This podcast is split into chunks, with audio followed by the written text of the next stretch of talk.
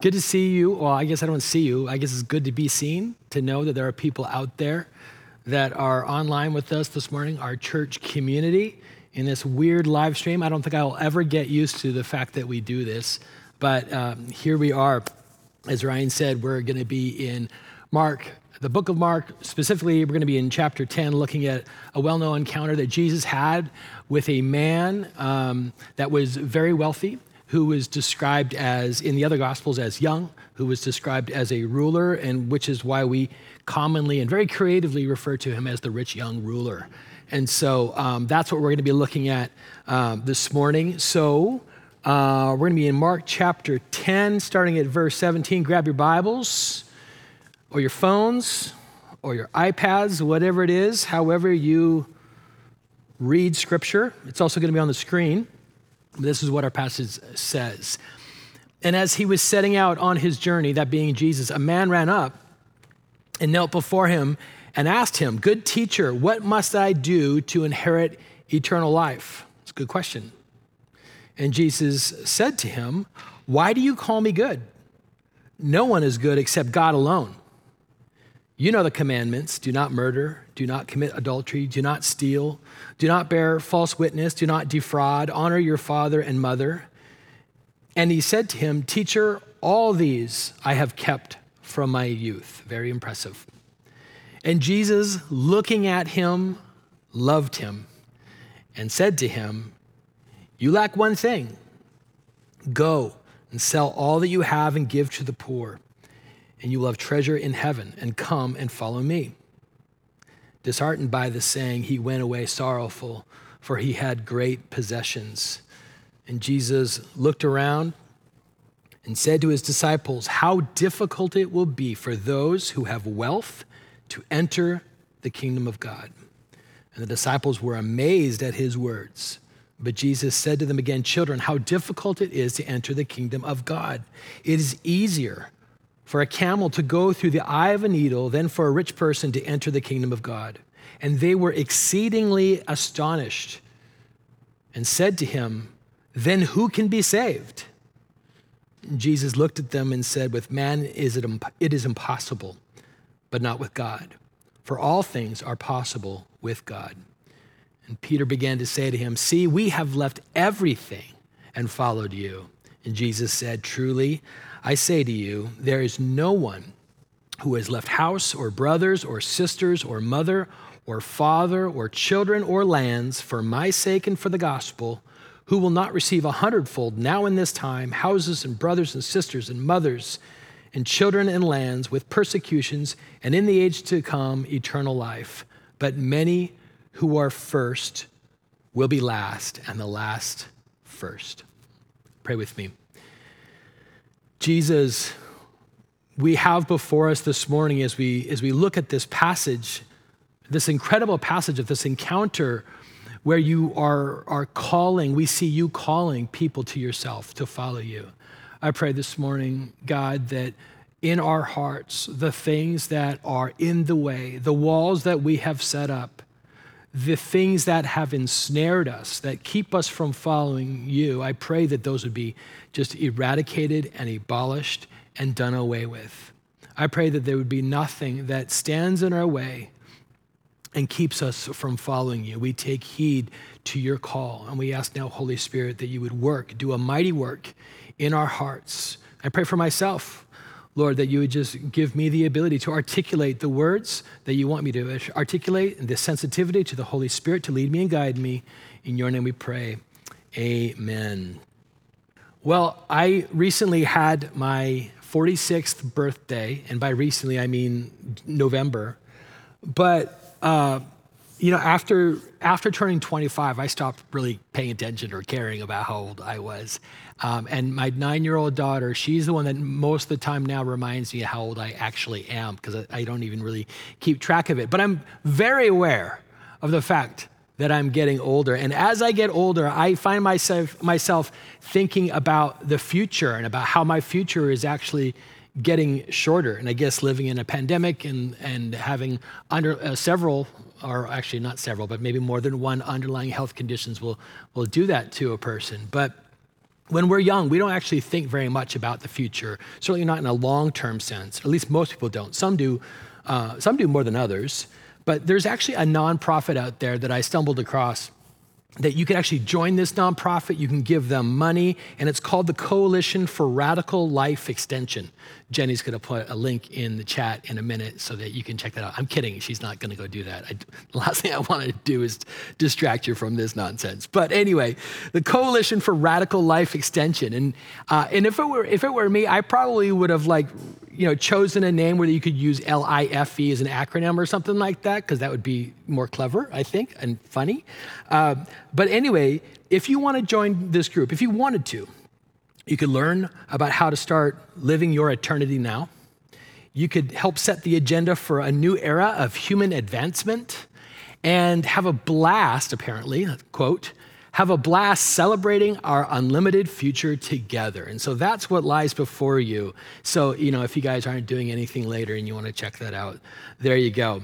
But for the record, these comments are not these comments are my own they are not an endorsement nor do they reflect collective church or its leadership or anything like that just for the record but this is kind of an oddball group uh, obviously but there are all kinds of studies that are dedicated to aging and the science of aging and understanding aging and how we can extend life and, uh, and in some cases, the pursuit of even how we can live forever and ultimately be immortal. Now, it's kind of good because, of course, eternal life is biblical, but the Bible actually speaks about eternal life in a different kind of sense. And in our text, we come across a man here who is interested in eternal life, and he asks Jesus about it. In our text in verse 17, he says, Good teacher, that's how he addresses him.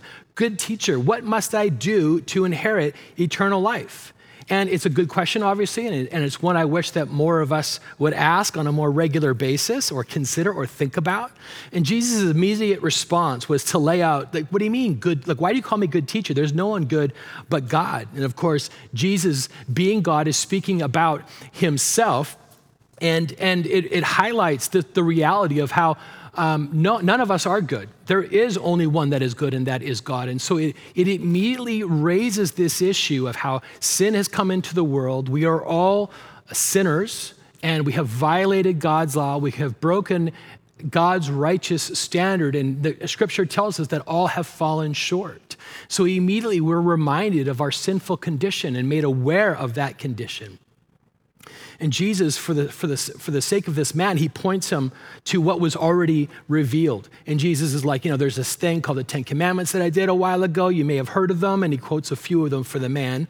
And, and what Jesus is not saying here in, in quoting the law and in quoting uh, some of these commandments what Jesus is not saying that this man could gain eternal life by obeying the commandments. What he's doing is that he's emphasizing the law as God's perfect standard that must be met. And the man is like kind of relieved and he's like, "Well, Jesus, I'm kind of glad I'm kind of glad you said that because actually verse 20, all of these I have kept from my youth." Very impressive. He was a very devout uh, man uh, and in his religious observance. This man, he, he played by the rules. He always did what he was supposed to do. Here, here he's thinking he's met the qualifications, he's checked off all the boxes, and he's done all that he needs to do to earn his spot. So if this is what it takes, he's thinking, I should be good then, right? I should be good. And Jesus, I love this next section here verse 21. And Jesus, looking at him, loved him so this man's like, oh, look, check that out. I can tell by the look on his face. He's so proud of me. Oh, I think he's about to say something to me. He's, he's about to say something. I bet you it's going to be so important for me to hear this. And it's going to be congratulatory. He's going to tell me what a great job I did. He's going to tell me he's been so proud of me for the way that I've followed the law. And I love that, that we see Jesus loving him here. I love that we see his tenderness. And he looked at him and he loved him. And the man didn't know that in that moment, Jesus was about to tell him that he didn't measure up. But that didn't change the fact that Jesus loved him. And Jesus said to him, You lack one thing. Sell all that you have and give to the poor, and you will have treasure in heaven. And come follow me. And disheartened by the saying, he went away sorrowful, for he had great possessions. This is such a moment. We need to pay attention to this. We already read the entirety of the passage, so we, knows how the, we know how this plays out. But this is the heart of Jesus for this man. This is the heart of Jesus towards us. Culture likes to redefine who God is for us. And culture likes to tell us who God is. People often emphasize that God is love. But what is almost always completely and conveniently left out is uh, they, they overlook the holiness of God. But God is true to himself. He's holy. He is love, but he will always be true to himself and to his nature. He is love, but he is also holy. And as he is holy, he maintains a righteous standard. His love and his holiness are not in conflict with one another. We often pit those two against one another, but they're totally consistent and they're coexisting within God and within his nature.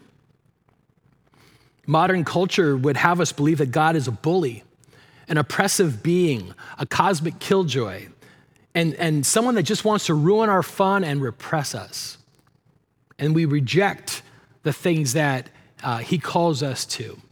God gets in our way. And viewing Him that way, how does culture then relate to Him? By total rejection, very often, and then a reconstruction of a God that they like, which more often than not looks like something they see in the mirror every morning.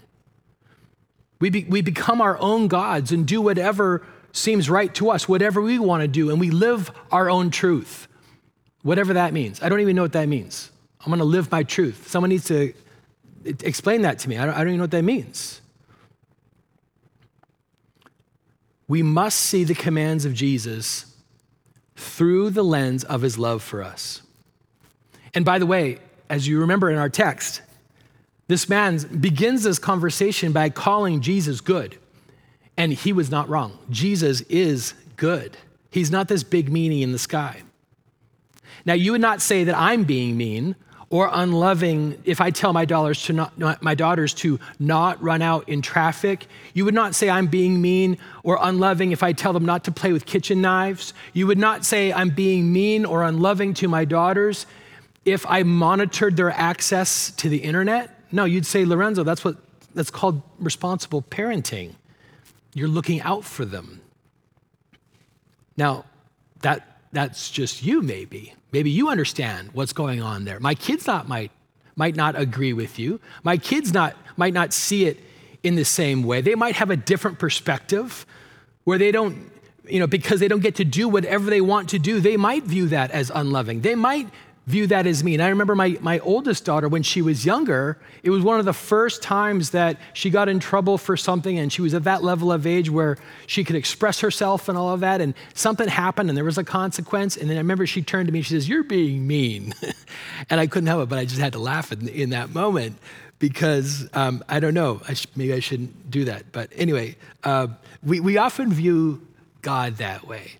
And we view him as sort of an enemy to us, or um, um, someone that is in conflict with us when he establishes his righteous standard and when he presents his commands. Some of us relate to God in this way. And um, we don't recognize that, and we don't see that his commands are for our good. And we don't recognize that he's giving these things to us, and he, and he, and he sets out his way for us to follow because he loves us. And we ignore what he says, and we do whatever we want because it makes sense to us. And we think it's okay. And that's all that matters, really, at the end of the day, right?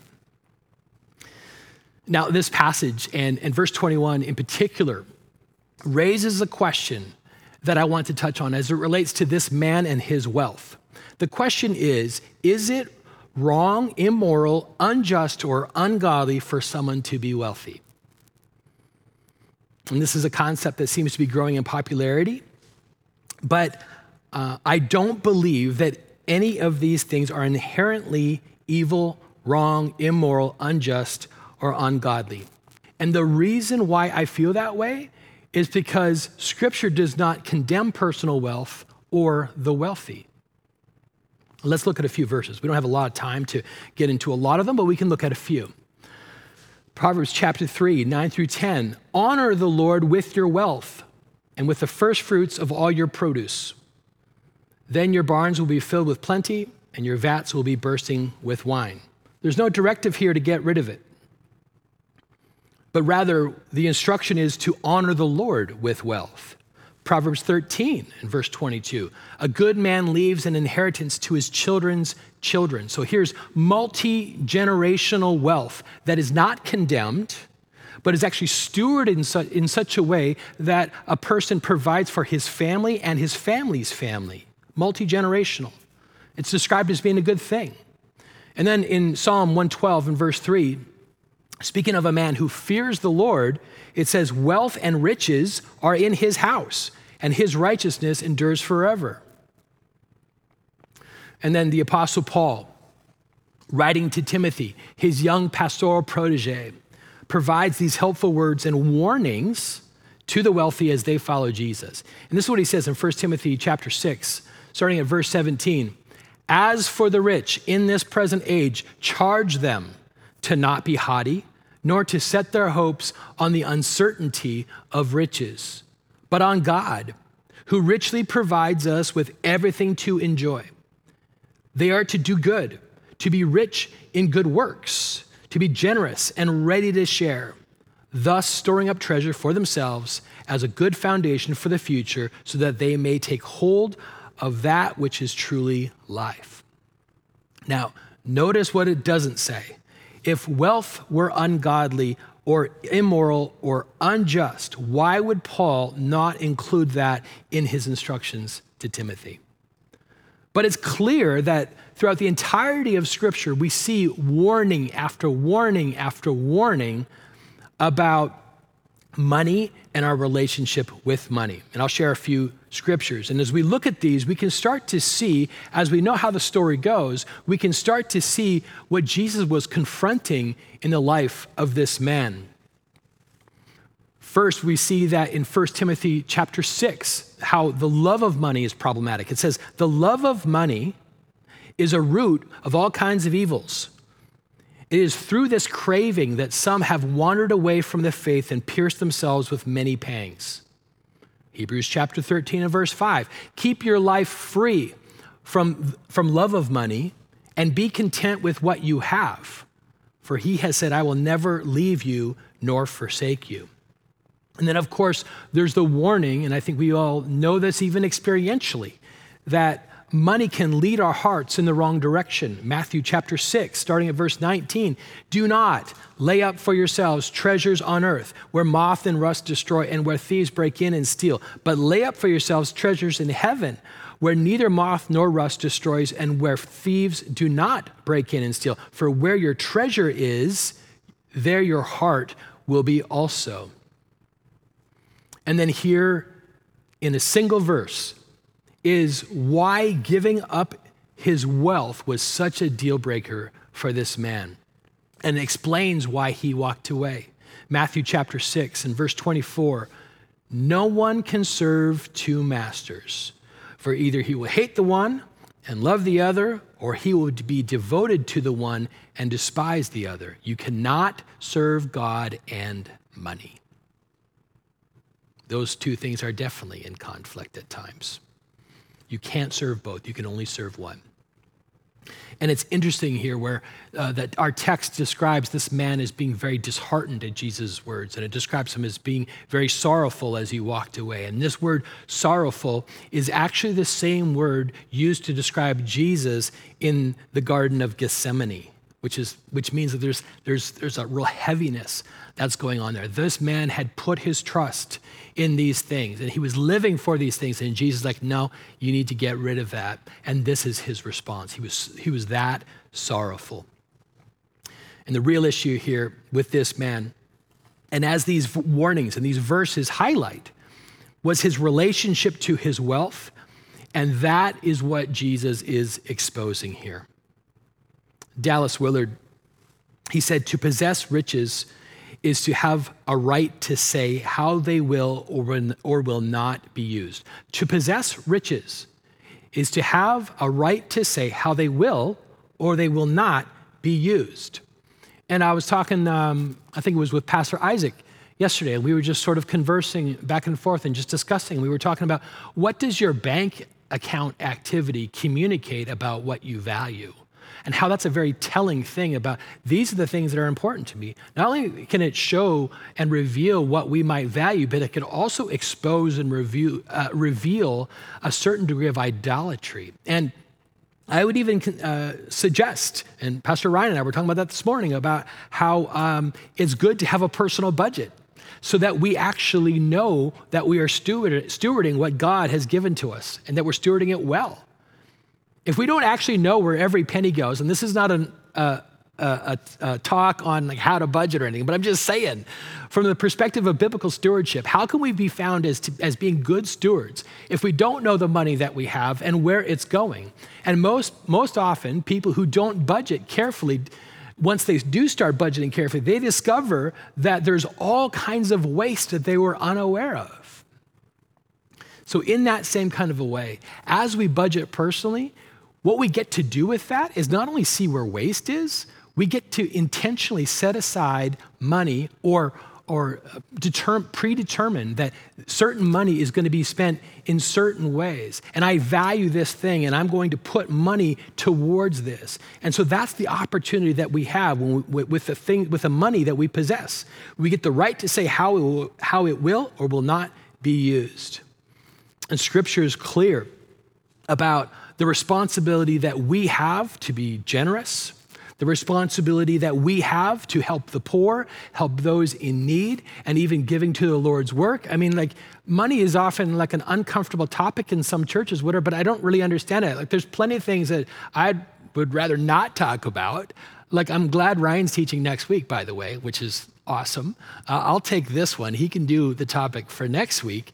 But it, scripture is clear about things. We need to be generous and we need to practice generosity on a regular basis. This is something that needs to be our first inclination because all that we have has been entrusted to us by God. It's really His.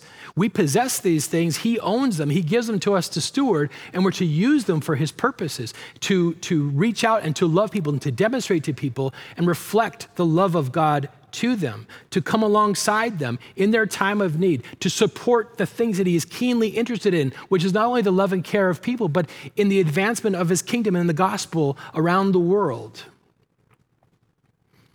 And although the poor in this particular passage would have been the beneficiaries if this man had obeyed, the objective here and the call was not about being more philanthropic although it would have had that effect, which is clearly a good thing and consistent with so many other scriptures. He was apparently a very devout man. We know that from his observance, his religious observance. He kept the law since he was a youth, which would have included tithes and offerings as the, as the law required. It would also have included giving of alms to the poor. And it's also, this is also not about um, trying to make up for, for gaining wealth through shady, unjust, immoral, or exploitive means. The man stated that he had followed the commands that say, do not murder, do not steal, do not bear false witness, do not defraud. And Jesus doesn't call him out for lying. The objective and the call was that this man would follow Jesus, but his wealth was standing in the way. Jesus knew that this man, while expressing an interest in eternal life, was preoccupied with the things of this life. And so, Jesus, with surgical precision, he speaks to the heart of the issue as he always does, which was for this man um, to, to recognize and to be released from the fact that he had become held captive to his personal wealth. That was his thing.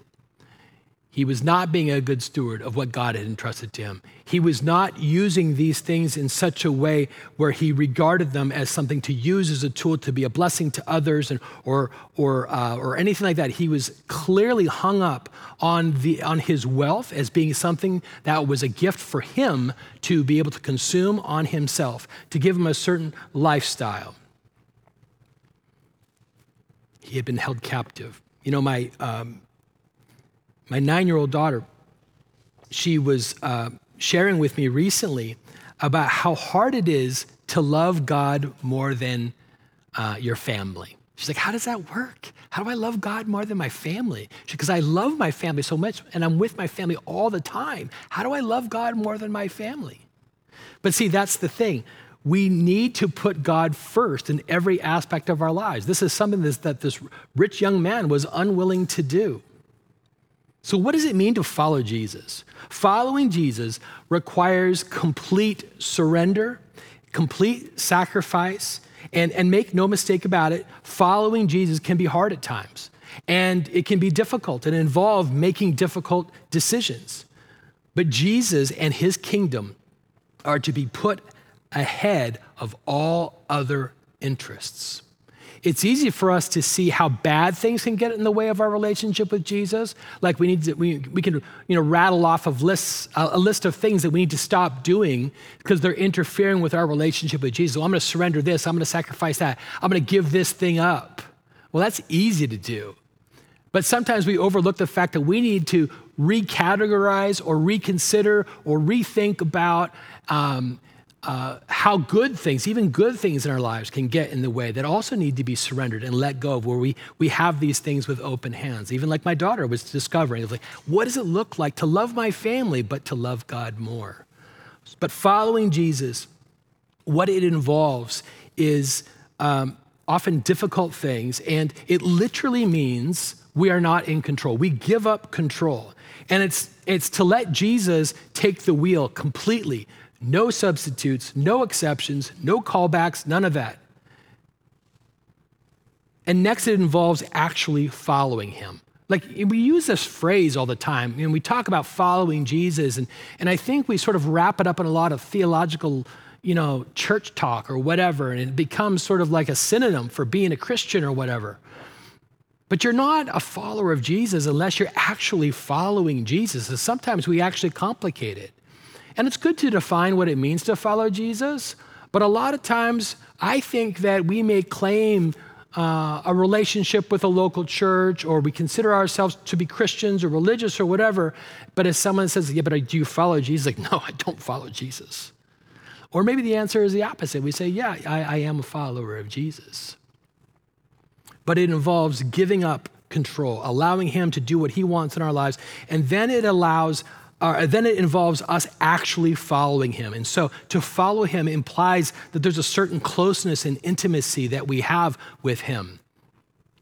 And I think about what it's like, uh, and this happens a lot, like whenever we have family or friends come to LA to visit, and sometimes we might be going across town to do something. And it's like, well, you know, we'll follow you. It's like, no, you no, you won't. You don't know how LA traffic works. You're not going to follow me. You need to fire up your, G, your GPS and follow that because at some point as we go across town, and I'm not talking about crossing Culver City town, I'm talking about Los Angeles. As we cross town, we won't be able to follow. You won't be able to follow me closely and then you're going to get lost. And so we need to have this closeness and this intimacy with Jesus. And that's going to involve spending time with him, which we now do through his word, uh, by being by meditating on his word, even as Pastor Ryan was announcing earlier about our weekly Bible passage and all of that. Meditating on his word, being uh, obedient to his word, and with, of course, the help of the Holy Spirit guiding us and leading us to the Father, enlightening truth to us. And it also, following Jesus is also going to involve becoming like him and joining in on his work with him, joining Jesus on his mission. So, like I said earlier, following Jesus is not like this theological concept, but it's a relationship that we enter into and it's a lifestyle that we embrace. But for this man, his wealth had ensnared him. And his loyalty was not to Jesus or to keeping his commands, but to his own comfort, to his own standard of living, which his wealth provided. He was willing to do a lot of stuff. He was willing to follow those commands from his youth. He was willing to jump through all kinds of hoops to do good and to be good, but not this. He would not give up his lifestyle, he would not give up his wealth. And in this moment, Jesus turns to his disciples because it's a teachable moment for them. And he says, he talks about how hard it is for a rich person to enter into the kingdom. And then he gives this, this absurd imagery, this illustration, uh, and he says that it's easier for a camel to go through the eye of a needle than for a rich man to enter into the kingdom of God. Our text describes the disciples' reaction as being exceedingly astonished. They were floored by this revelation because of how they viewed money and how they viewed what it looked like for the favor of God and the blessing of God to be on a person. And they say if it's so difficult and if it's easier for a camel to go through the eye of a needle, then who can be saved? Here's a man who was apparently a very good and moral man, who was also very wealthy, something that was that they would have associated with God's favor. And he doesn't cut it. Well, if he doesn't cut it, then who can? And who does? Verse 27 And Jesus looked at them and said, With man it's impossible, but not with God. Jesus is telling them that what they think is impossible really isn't because it has nothing to do with socioeconomic status.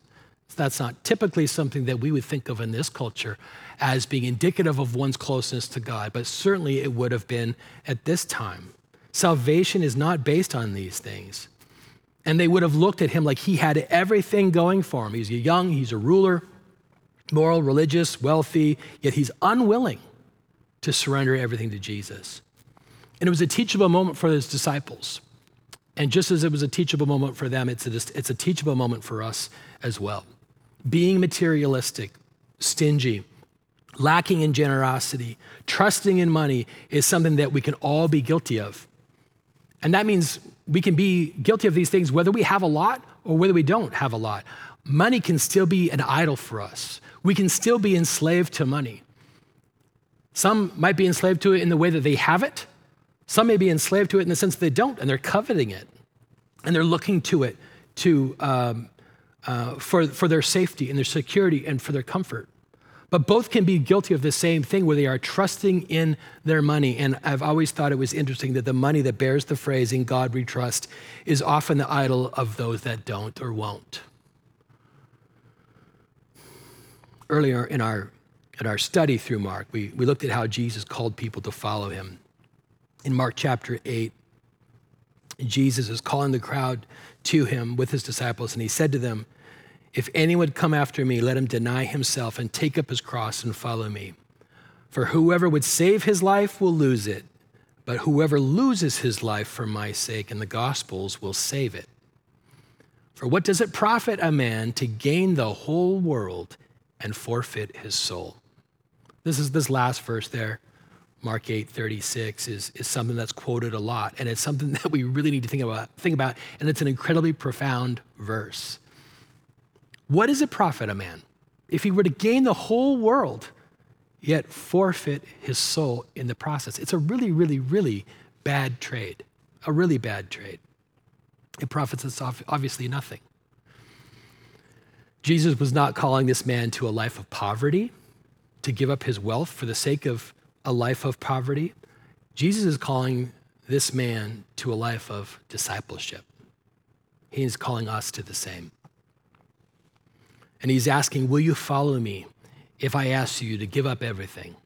Will you follow me if I ask you to move to this particular city? Or maybe in our case, it's like, Will you follow me if I ask you to stay in this city? Because that seems to be uh, something that happens. Uh, it's more of a challenge for many of us, for a lot of good reasons, too. Like my parents, they can't, I mean, they can't even relate at all. They think I'm crazy for living in Los Angeles, but they understand, they're, they're believers, then they love Jesus, and they fully embrace and accept that God has called me here, and they, they, they uh, support that. But in, in, in, in the, on the human plane, they cannot comprehend why I would ever want to live in this city. And he's saying, Will you follow me if I ask you to do something uncomfortable? Will you follow me if it means you have to let me rework and reshape your plans, your hopes, your dreams, your aspirations? Will you follow me if I ask you to step away from something that you are so deeply invested in and have been fighting for? Because in reality, these things are incompatible with the kingdom of God. Will you follow me if it means laying down your life? Jesus is calling us to surrender our very lives and to give up everything to follow his call to follow him. He's asking us to surrender anything and everything that distracts us or takes us away from following him. And that is what it looks like to be a responsible steward. You know, to be a responsible steward is one of our four aims for discipleship within Collective Church. To be a responsible steward. What are the things that God has entrusted to us? And often when we think of stewardship or whatever, we, we, we jump to money, but that's just one thing that He's given to us. He's given us our lives, He's given us our gifts, He's given us our time, He's given us our resources, whatever those resources might be. And of all the things that He's given to us, to be a responsible steward is to be willing to sur- to not only be willing to surrender those things, but to actually surrender them in the sense that we do not live for any of those things. They are all laid down at the foot of the cross and, and, and are, are, are uh, just, just, just given up and completely surrendered because we look to the cross and we see Jesus, the one who ultimately takes preeminence and prominence within our hearts. And He is the one we look to, and He is the one that we ultimately live for. Whatever we won't surrender will only become a snare that holds us back, just like it was for this man. And then in verse 29, moving on, actually 28 uh, in our text, in response to all this, Peter began to say to him, See, we have left everything. In response to all this, Peter sees this all played out in front of him, and he says, We have left everything and followed you.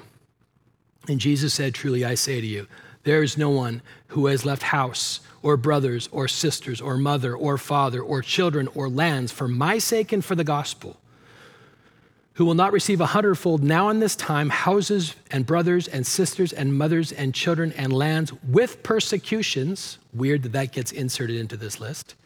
And in the age to come, eternal life. But many who are first will be last, and last first. So Jesus is being super honest with them that following him will involve sacrifice. It will bring persecution as well, apparently. And so, like, we should not read this verse as like, oh, look at the promises of God. Whatever I give up, he's going to pay back. You know, like, like whatever I give up, it, it becomes like this thing that God owes us. Well, included in this list is persecution.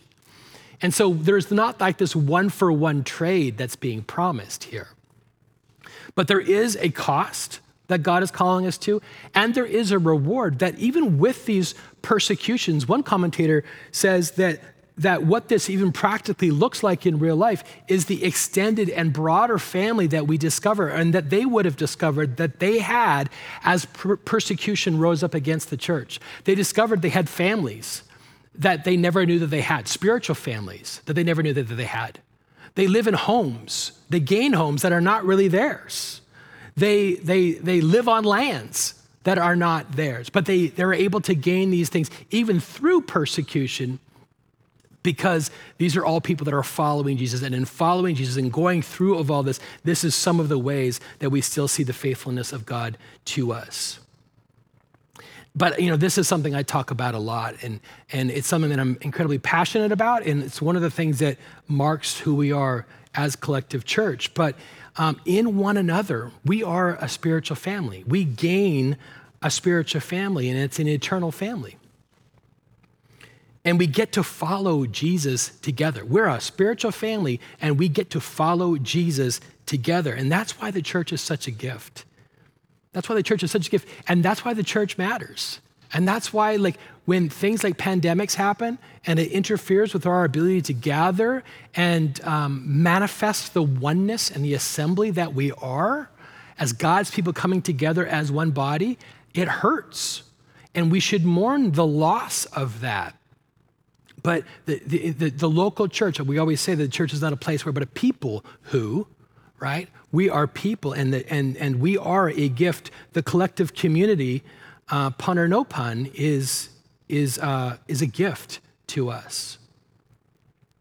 And whatever we surrender and whatever we sacrifice for Jesus will always be worth it.